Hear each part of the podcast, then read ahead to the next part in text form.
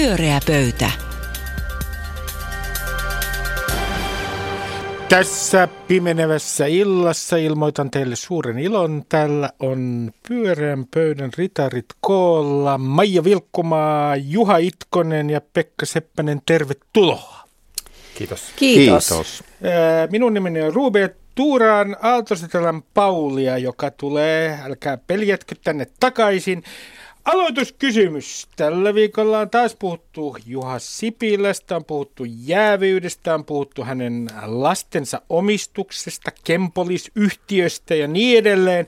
Ja nyt kysyn teiltä, miten tämän viikon Sipilä-uutiset ovat vaikuttaneet teihin? Vaikka Pekka aloittaa. No ei oikeastaan mitenkään. Tässä on niin kuin, mä oikeastaan surussani siitä, että näistä jokseenkin pienehköistä asioista, jotka sinänsä voi tietysti moraalisesti ja eettisesti olla keskustelun arvoisia, niin ne ovat vieneet kaiken huomion siltä, johon mun mielestä pitäisi kiinnittää huomiota, että meillä ollaan niin kuin tekemässä sote-uudistusta, jossa meidän köyhien viimeiset roposet sitten viedään kapitalistin suureen säkkiin. Ja sitten toisaalla myöskin jonkinnäköistä liikenneväyläjärjestelyä, jossa on tismalleen sama kuvio, että yritykset pääsevät nyt sitten meidän apajille – Mä luulen, että tämä on siis Kepun salaliitto, että tota, nostetaan tämmöisiä mitättömyyksiä, jotta keskustelu siirtyisi oikeista virheistä pikkuasioihin. Ketäkin mielenkiintoista, kun mä oon ajatellut, että, mä oon ajatellut tässä, että, että Sipilän niin kuin viestintästrategia on kyllä alusta asti ollut todella taitamatonta ja niin kuin hän on suorastaan niin kuin aiheuttanutkin itselleen hankaluuksia käyttäytymällä jotenkin niin hölmösti median suhteen. Mutta siis ilmeisesti, jos tämä sun teoria pitää paikkansa, niin on tietosta näin tehdään, jotta niin kuin taustalla voidaan tehdä jotain muuta ja huomio kiinnittyy tähän. Eli Kepu on nerokas viestintästrategiassaan. Kyllä siis, mä tota noin, musta toi kuulostaa ihanalta ajatukselta, kun toi on tavallaan niin kuin helpottava ajatus, tässä on joku järki, koska mullakin enemmän tulee semmoinen, että nämä yksittäisinä asioina pieni, pieniä, mutta muodostavat ison puron, josta mulle tulee sellainen olo, että Juha Sipilä ei tajua, tästä hän on syytetty paljonkin, että hän ei välttämättä tajua olevansa poliittinen vallankäyttäjä, vaan näkee itsensä niin yritysjohtajana, jonka ei tarvitse perustella niin kauan kuin hän itse tietää toimivansa oikein ja, ja niin kuin pelastavansa tämän yrityksen, eli Suomen, niin sitten hän voi tehdä niin kuin miten tahansa nämä juttunsa. Niin se, se kuva siitä tulee.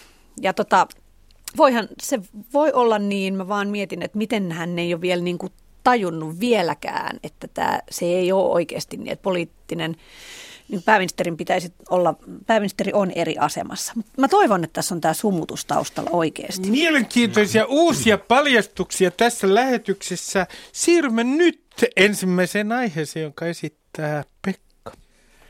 Elämme nyt vuoden alkua ja tämähän on kaikenlaisten lupausten aikaa, että Donald Trump on luvannut rakentaa Meksikon rajalle korkean läpipääsemättömän aidan ja Anne Berner on luvannut yksityistää Suomen väylät ja moni lupaa, mitä lupaa, aina tähän aikaan vuodesta. Mutta sitten on tämmöinen sana, jota mä oon kuullut valtavan usein kuin vegaanihaaste. Ja mä ryhdyin ottaa selvä, että mikä on tämä vegaanihaaste, johon ihmiset lähtevät mukaan ja lupautuvat.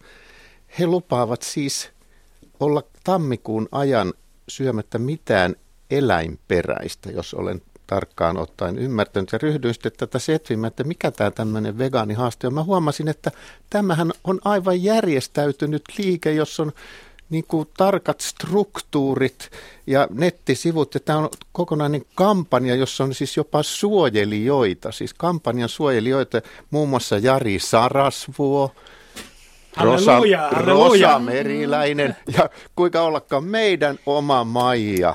Maija, Maija. Vilkkumaa. Maija on Vegaani. VG-messut 28.1. suojelija. Siis suojelijan tulee myös osallistua, niinkö? Kyllä, mä Et hän ei vain- käsittääkseni hän on osallistunut tähän haaste. Saamme ehkä kohta kuulla lisää. Mutta mun mielestä tämä on niinku, nythän on kysymyksessä siitä, että että syödään jotain, tai ehkä vielä tarkemmin jätetään jotain syömättä. Et eikö tämä ole niinku aika yksinkertainen asia, mutta mä löysin tältä vegaanihaasteen virallisilta sivuilta, joita ilmeisesti pyörittää vegaaniliitto ja oikeutta eläimille – mutta sinänsä hauskaa mutta että Suomessa siis kun tämä on järjestöjen luvattomaa, niin täällä on myös niin semmoinenkin liitto kuin vegaaniliitto. Että varmaan on sipsin syöjien liittokin olemassa, en ole mm, tarkistanut. ja vegaanit on ainakin Facebookissa. Mutta sitten sit, tämä, mä en tiedä onko tämä kansa niin avutonta vai, vai kuvitteleeko vegaani-ihmiset, että kansa on avutonta, koska siellä on myöskin tarjolla vegaanituutoreita, siis ihmisiä, jotka tarjoutuvat vapaaehtoisesti opastamaan suomalaisia olemaan syömättä eläinperäisiä tuotteita. Siellä esimerkiksi Iida ja Netta tarjoavat apuansa. Mia 40 kertoo, että voimme laittaa yhdessä vegaaniruokaa, siis ihan kaikille ihmisille. Se on vähän niin kuin, näyttää musta joltain treffipalstalta. Iina 26 ja Simo 27 tarjoutuu mukaan kauppareissulle, että minä osaisin ostaa ruokaa, jossa ei ole lihaa. Onko tämä susta uusavuttomuutta vai mä en tiedä. Mä, mä, mä, hyvin hämmentynyt, mä oon hyvin hämmentynyt siitä, että onko tämä Suomi jotenkin niin mahtipontoinen ja tiukkapipoinen maa, että järjestetään tämmöistä niin kuin kaikenlaista apua, tuutorointia, kampanja näin yksinkertaisessa asiassa kuin että lopetetaan se järjetön ja tolkuton ja haitallinen, vahingollinen eläinten syönti. Musta, musta sä nyt kyllä vähän taas yksinkertaisesti, siis miksei sinä olisi? Kun eihän se nyt ole niin, että sä meet vaan kauppaan ja etosta lihaa, koska vegaanin pitää, jos nyt kuukaudenkin vegaaninen niin tiettyjä asioita, en mä sano, että se on kohtuuttoman monimutkaista, mutta täytyyhän sun niin kuin sitten päättää, millä korvaat maidon, millä korvaat niin kuin rasvan levitteen, tämmöisiä asioita miettiä. Ja plus, että jos se ruoka olisi niin kuin vielä hyvää, mikä on varmaan tavoite siinä vegaanihaasteessa, että se olisi kuvottavan pahaa, niin olisi nyt kiva saada niin kuin vinkkejä kokeneelta asian harrastajilta. Joo, Mä luulen, tästä siis, mä tosiaan oon nyt vegaanihaasteella ollut, kuinka monta päivää, 11 päivää. Miltä tuntuu? Miltä tuntuu, Maija? Öö, no Lotta Backlund just laittoi Twitterissä, että koko ajan nälkä ja pierrettää.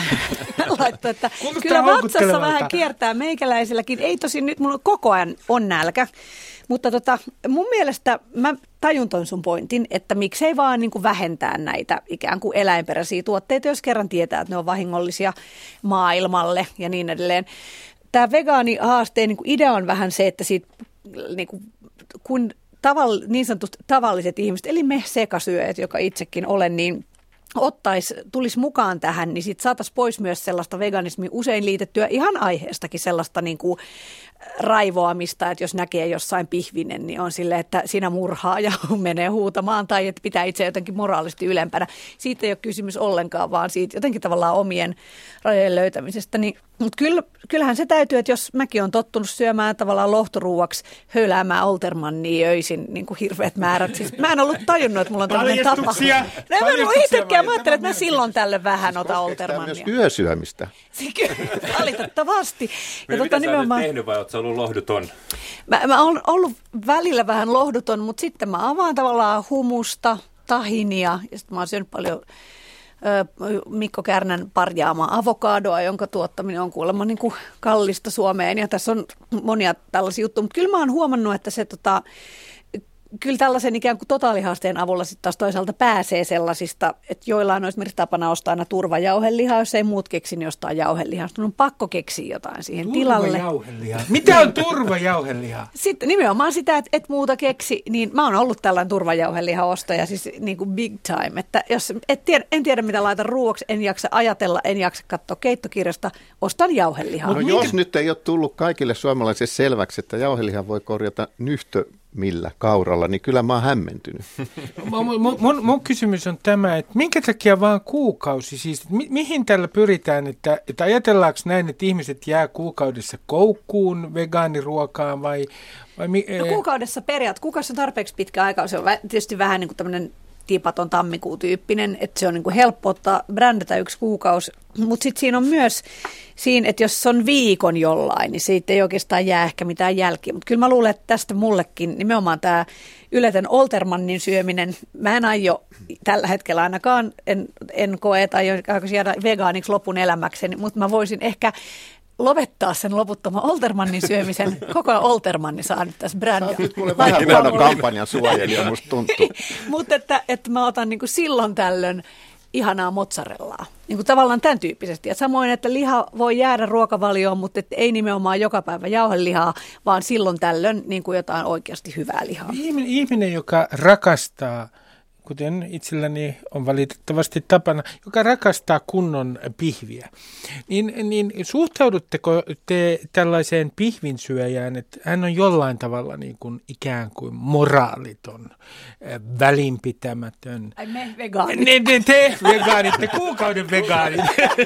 me tota noin, en, mä oon jutellut oman vegaanituutorini, eli Suvi Auvisen, joka on nimellä päivystävä anarkisti, paljon twiittaa. Mm niin tota, hän on nimenomaan aina korostaa sitä, vaikka itse on siis täysvegaani, toisin kuin minä, mä oon vaan tämän kuukauden. Hän aina sanoo nimenomaan, että hän missään nimessä ei halua ottaa tätä niin kuin moraalia tähän tai millään tavalla niin kuin hyökätä ihmisiä vastaan, että jokainen voi syödä ihan täsmälleen mitä syö. Enkä mä, kyllä mäkin kunnon pihvistä nautin. Mä sanon kyllä Ruben, että sun elämänhallinta on kadoksissa, jos sä syöt tuommoista ruokaa, mutta ei nyt puututa sun asioihin, ei, puututaan nyt mutta Elämä... suurempiin kysymyksiin. Ko, siis pihvin syöminen, eh, eh, Pekka, pihvin syöminen on elämänhallinnan puutetta. Kuuliko oikein? Ehdottomasti. Kyllä sun pitäisi ajatella maailman tulevaisuutta ja omaa terveyttäsi. Ja mä oon ihan vakavissani näissä. Mutta mua jotenkin tämä, miten tästä syömisestäkin on tehty niin vaikea asia, kun Suomessa pitää teet, kaikista asioista tehdä. syödä pihviä. no, hänhän, hänhän se aloitti tämän keskustelun, syyllisti itsensä. Äh, myönnän syyllisyyteni pihviin ja kaikkeen muuhunkin. Seuraavan äh, aiheen meille esittää Juha. Joo, tota, äh, sunnuntai-iltana Hollywoodissa pidettiin Golden Globe-kaala. Oli odotettua, ettei siellä Trumpia, tulevaa presidenttiä, erityisesti silitellä, ja näin ei tapahtunut. Painavimman, pisimmän, huomatuimman puheenvuoron piti Meryl Streep, siis ehkä kaikkein palkituin menestyneen näyttelijä Hollywoodissa tällä hetkellä. Ja puhe sai paljon huomiota, valtavasti tykkäyksiä, valtavasti jakoja.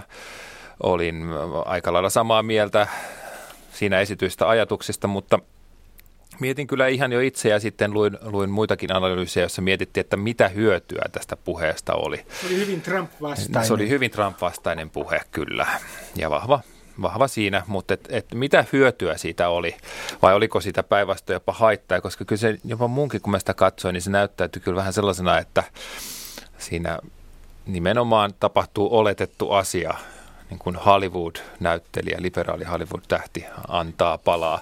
Ja, ja tota, kyllä sitä, mäkin kun noita Trumpin kannattajia on, on tuolla Amerikassa nyt viime vuoden aikana nähnyt, niin kyllä siis kyllähän sitä ihan vaan saa vettä myllyynsä, että nyt meitä... Se siis palveli sun mielestä Trumpin kannattajia? No, jopa näin, että ei se, ei se kyllä varmasti niin kuin yhtään, yhtään niin kuin käännyttänyt, mutta mulla ei ole myöskään ratkaisua tähän asiaan. Tämä on tosi vaikea kysymys. Mun kysymys teille oikeastaan on, että, että miten niin kuin liberaalia arvoja pitäisi tässä, tässä ajassa puolustaa sillä tavalla, ettei aiheuttaisi niille nyt ainakaan haittaa, koska jonkinlainen tämmöinen niin kuin ikään kuin kulttuurien sota on käynnissä sekä Yhdysvalloissa ja, ja siinä on paljon samaa kyllä kuin, kuin meillä on Suomessa meneillään. No kyllähän tämä niin kahtia jakautumisesta puhutaan, niin kyllähän tuo, jos mikä niin kuin vaan edistää kahtia jakautumista, tuommoinen aggressiivinen kielenkäyttö Trumpia kohtaan ja kieltäytyminen yhteistyöstä.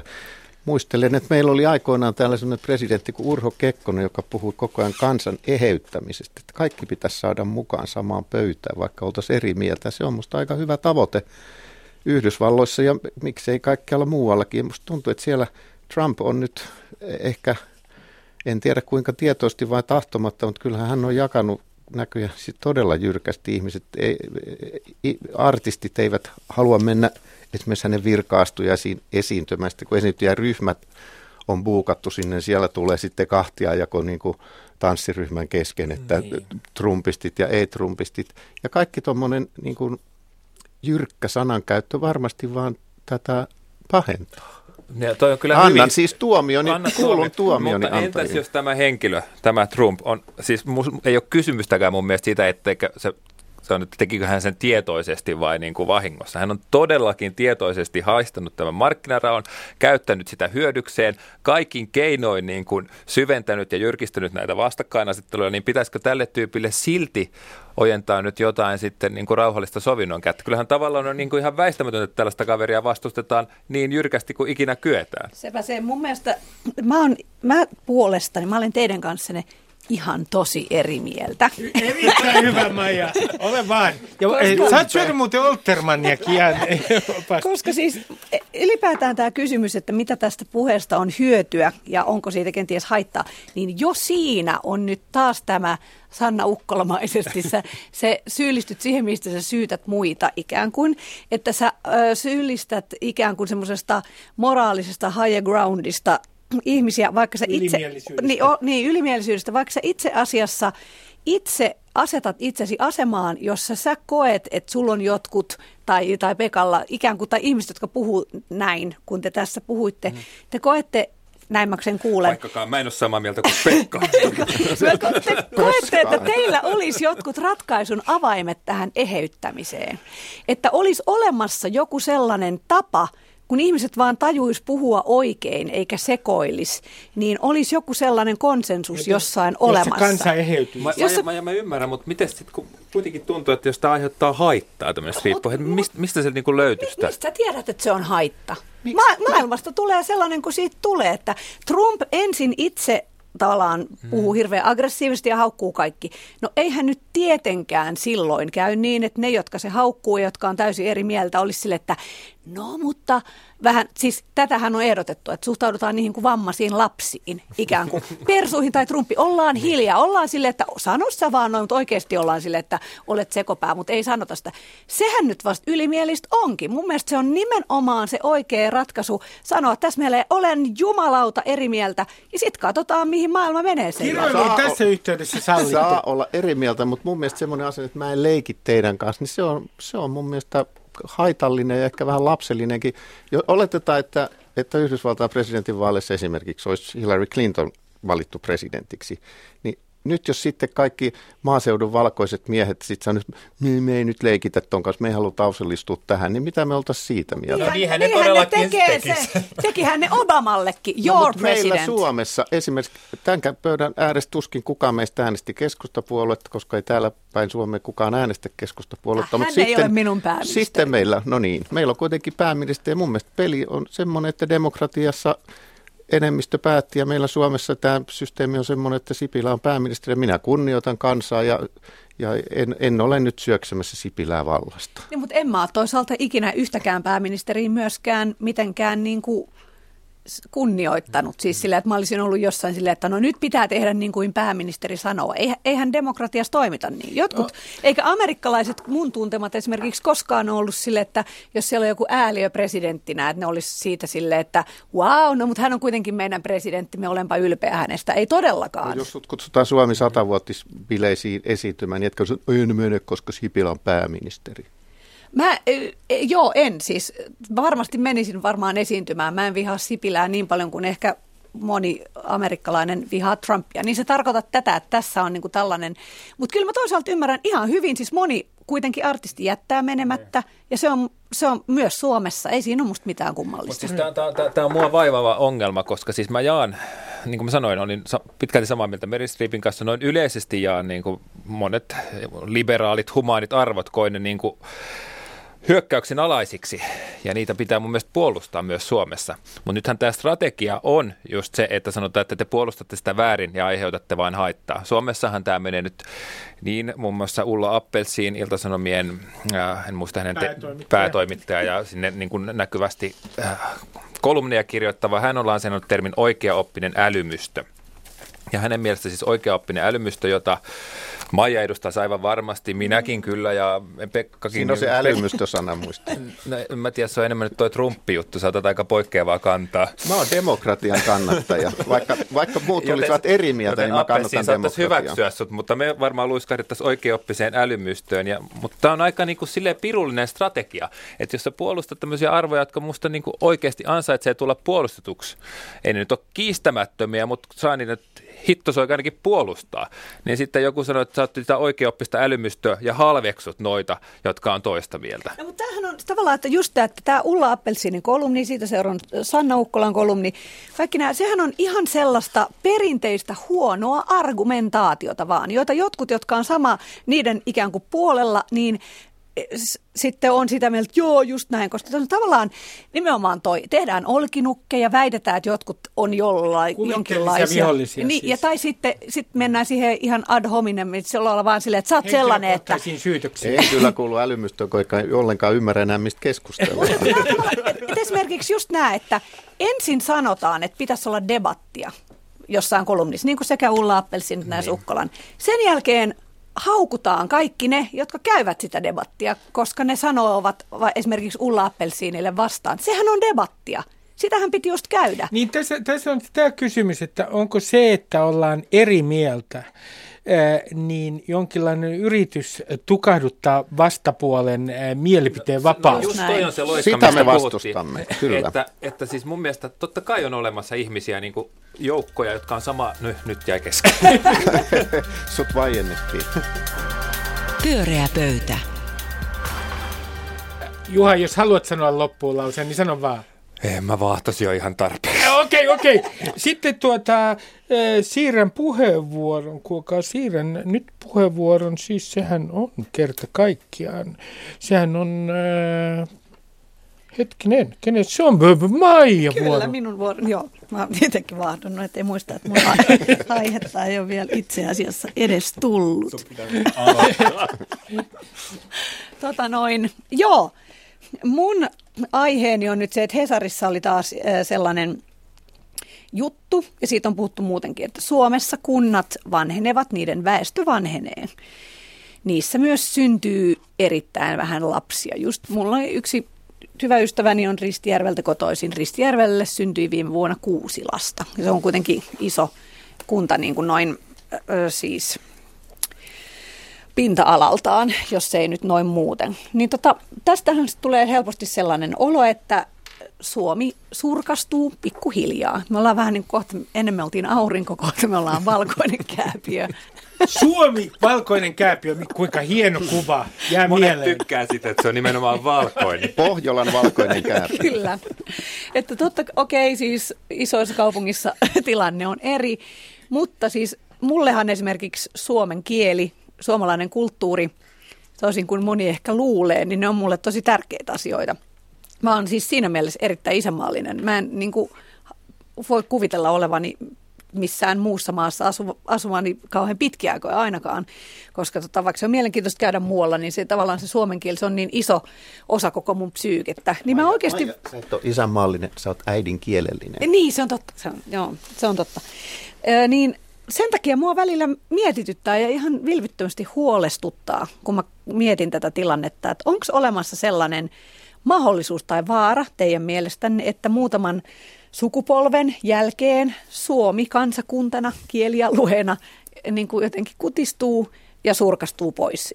Ja sitten jos teistä on tällainen vaara millään tavalla sen väikkyminen mahdollista, niin onko teillä mitään niin kuin lääkettä siihen? Siis kuihtuuko sinivalkoinen kääpiö? niin, Kiteytämme sen näin. No, tota, ei kai me vielä olla ihan sillä tiellä, että me kuihduttaisiin olemattomia. Ei, kyllähän väestö kasvaa joka päivä. Tehdään uusi väestöennätys Suomessa. Joka päivä, oikeasti? Kyllä, Tätä kyllä. mä en tiennyt. Okei. Okay. Se on semmoista puoli prosenttia vuodessa nykyään kasvaa. Mutta siitä on sit vähän suurempi osuus on maahanmuuttoa, mutta kyllä syntyvyys hoitaa sitten No mitä sitten, kun suuret ikäluokat kuolee, mitä mä en toivo, että tapahtuu koskaan, koska mun vanhemmat kuul- kuuluu siihen, mutta jos joskus näin kuitenkin. Munkin tietojen mukaan kaikki väestöennusteet kertoo, että Suomen väkiluku kasvaa nyt sinne asti, mihin pystyy näkemään. Okei. Okay. Mutta siis se, että ihmiset elää pidempään, niin musta se ei ole mikään suuri ongelma. Siitähän tietysti on myöskin paljon kysymys. Että mä en, ja se, että väestö ikääntyy, niin totta kai se ikääntyy, kun elikä pitenee. Onko se ongelma? En mä oikein tiedä. Musta se on iloinen asia. Tietysti niin kuin, tavallaan kielen elinvoimaisuudella joidenkin sukupolvien aikajänteellä se, sitä saattaa ehkä pitääkin vähän epä, epä, epävarmempana, että käviskö niin, että jotenkin englanti jyräisi, mutta mut en mä oikein siihenkään usko. Nythän oli siis tämä Mikael Jungnerin tota, ö, herättävä päivitys, tai siis joo, mä olen sanonut suoraan, se oli musta ihan järkyttävä päivitys Facebookissa. Toivon, että hän oli ollut kännissä sen kirjoittaessa, mutta koska se jotenkin sit, se sitten niin kuin jotenkin sit sen kautta sellaisen kautta tajuaisi vähän paremmin sen, mutta hän oli siis sitä mieltä, kun tätä musta näkyy tämmöistä tämmöistä ilmapiiriä nyt, että koska me ollaan niin pieni ja jotenkin ankia kielialue ja niin edelleen, niin pitäisi hirveästi niin kuin haroa ulkomaille ja kansainvälistyä, joka siis totta kai on järkevää, mutta Mikael Jungner meni niin pitkälle, että hän jopa mietti, että konekääntäminen olisi helpompaa, jos suomen kielestä ruvettaisiin poistelemaan erilaisia sijapäätteitä ja, ja mm. tota noin, niin tämä on mun mielestä tämä on mun mielestä, siis mua tällainen niin ajatus vähän huolestuttaa, että tuntuu, että, että osa haluaa, osa kansasta ikään kuin nauttii ajatuksesta, että voidaan olla valkoinen kääpiö, ja sitten taas toinen osa kansasta on vähän silleen niin kuin rotat jättävät uppoavan, lai, uppoavan laivan tyyppisesti. Eikä tämä nyt ihan uppoa vielä, kun maailman kieliä pannaan järjestykseen, niin Suomi on kyllä siellä niin kuin aika lailla kärkipäässä näillä viidellä miljoonalla puhujalla. Että... Mun, Jungner toivoi, että se uppoaisi. Juha, mun täytyy kysyä sinulta, että onko sinulla tullut kirjailijana koskaan sellaista fiilistä, että, että olisi olemassa sellainen mahdollisuus, että kerta kaikkiaan tämä suomen kieli on sillä tavalla kuihtumassa ja suomenkielinen kirjallisuus, että tässä on niin kuin jotain merkkejä jo ikään kuin Ei, ei mulla näkyvissä. kyllä koskaan niin kuin minkälaisia merkkejä siitä, että se on niin kuin suomalainen kirjallisuus on aika rikasta. Sitä, siis, sehän on ihan fakta, että meillä julkaistaan paljon, luetaankin kohtuullisen paljon niin kuin maailmanlaajuisesti ja siis käsittääkseni kaikki suomalaiset kirjailijat kyllä siis rakastaa kirjoittaa suomen kielellä, pitää sitä niin kuin ilmaisuomaisena kielenä.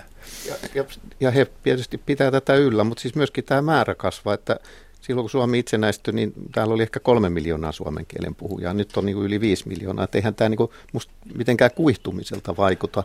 Tietysti sitten jos puhutaan miljoonista ja tuhansista vuosista, niin sitten varmaan kielet vaihtuu. Mutta Suomihan nyt on mitä parhaimmin turvassa tässä, koska kyllä meidän on paljon vaikeampi vielä omaksua näitä hassuja indoeurooppalaisia kieliä. Voisiko ajatella, että Norja ja Ruotsi ja Tanska on paljon uhanalaisempia kuin Suomi, koska tämä on paljon kivettyneempi tänne erilaisuudessaan.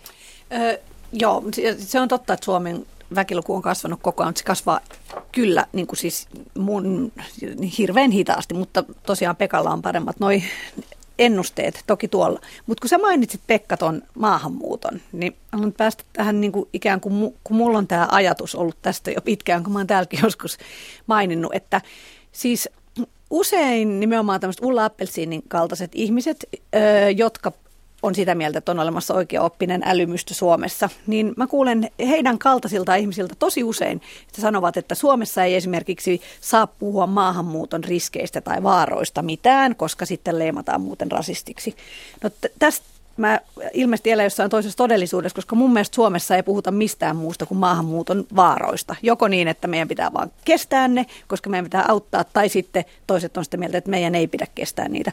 Mutta kun mun mielestä pitäisi niin kuin nähdä, mä haluaisin nähdä semmoisia niin tulevaisuusselontekoja, esimerkiksi jos olisi sellainen ajatus, että mitä jos me selkeästi otettaisiin strategiaksi ottaa maahanmuuttajia paljon siinä mielessä, että sitten meillä on parin sukupolven päästä, meillä on hirveästi lisää äidinkielisiä suomen kielen puhujia, jotka voisivat tai myös... ruotsin kielen, se on toinen tai suomen. Maija, sä puhut nyt siitä, mitä virkamieskielellä puhuttiin, että työperäinen maahanmuutto. Sitähän täällä yritettiin, mutta tämä on tämmöinen niin kuin syyperäinen Tos, maahanmuutto. Jos me vaan väkiluvun kasvu ja, kasvuun niin. ja uusiin suomenkielisiin, niin eihän se tarvitsisi olla edes työperäistä. Ei se tarvitse olla työperäistä, koska ne Joo, ei, mutta tämä on sit, tämmöisiä strategioita siis on ollut vuosien sivu, että Joo. tänne halutaan korkeasti koulutettuja, jonkun muun rahoilla koulutettuja ihmisiä, niin, jotka tulee tekemään se on töitä. Niin kuin se on musta silleen niin kuin tyhmä strategia, joka ei välttämättä ainakaan tässä tilanteessa toimi. Et esimerkiksi jos katsoo vaikka Yhdysvaltoja, joka oli ennen suurvalta, ennen kuin siitä tuli Trump. Kyllä vieläkin ihmiset haluaa muuttaa, usko pois. niin, ja tai Iso-Britannia tai mitä tahansa, tai Ruotsia, niin tosi monet erilaiset innovaatiot ja esimerkiksi populaarikulttuurin niin kuin isot nimet, niin on kaikki tulee sitä kautta, että sinne on tullut maahanmuuttoa. Ja, ja esimerkiksi ylipäätään siis minulle ainakin varmaan meille kaikille niin, niin rakas rock ja pop ja populaarikulttuurin genre siis musiikissa on nimenomaan tullut siitä, että afrikkalainen kulttuuri on törmännyt eurooppalaisen joo, kulttuuriin. Joo, ja onhan Ruotsikin kiistatta sekä taloudellisesti että kulttuurisesti dynaaminen, osin just niin kuin runsaamman maahanmuuton ansiosta mun mielestä. Mun mielestä lähes kaikki esimerkit oikeasti on sellaisia, että siitä on vaan hyötyä, mutta siitä ei puhuta täällä. Pyöreä pöytä.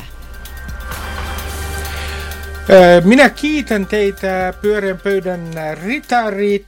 Älkää peljätkö, suomen kieli ei kuole minnekään. Voitte huomennakin käyttää sitä ja minä toivon sydämestäni, että käytätte myös suomen ruotsia. Se on myös hyvin kaunis kieli. Se on minun suuri rakkauteni se suomen ruotsi, vaikka en ole ruotsin kieli. Kerron teille kaikille, että tässä ohjelmassa on puhuttu Sanna Ukkolan ja Ulla Appelsin kolumneista, ja ne löytyvät Sanna Ukkolan kolumni tuolta Ylen sivulta ja Ulla Appelsinin kolumni Iltasanomien sivulta netistä. Että tiedätte senkin. Voikaa oikein hyvin. Moi moi!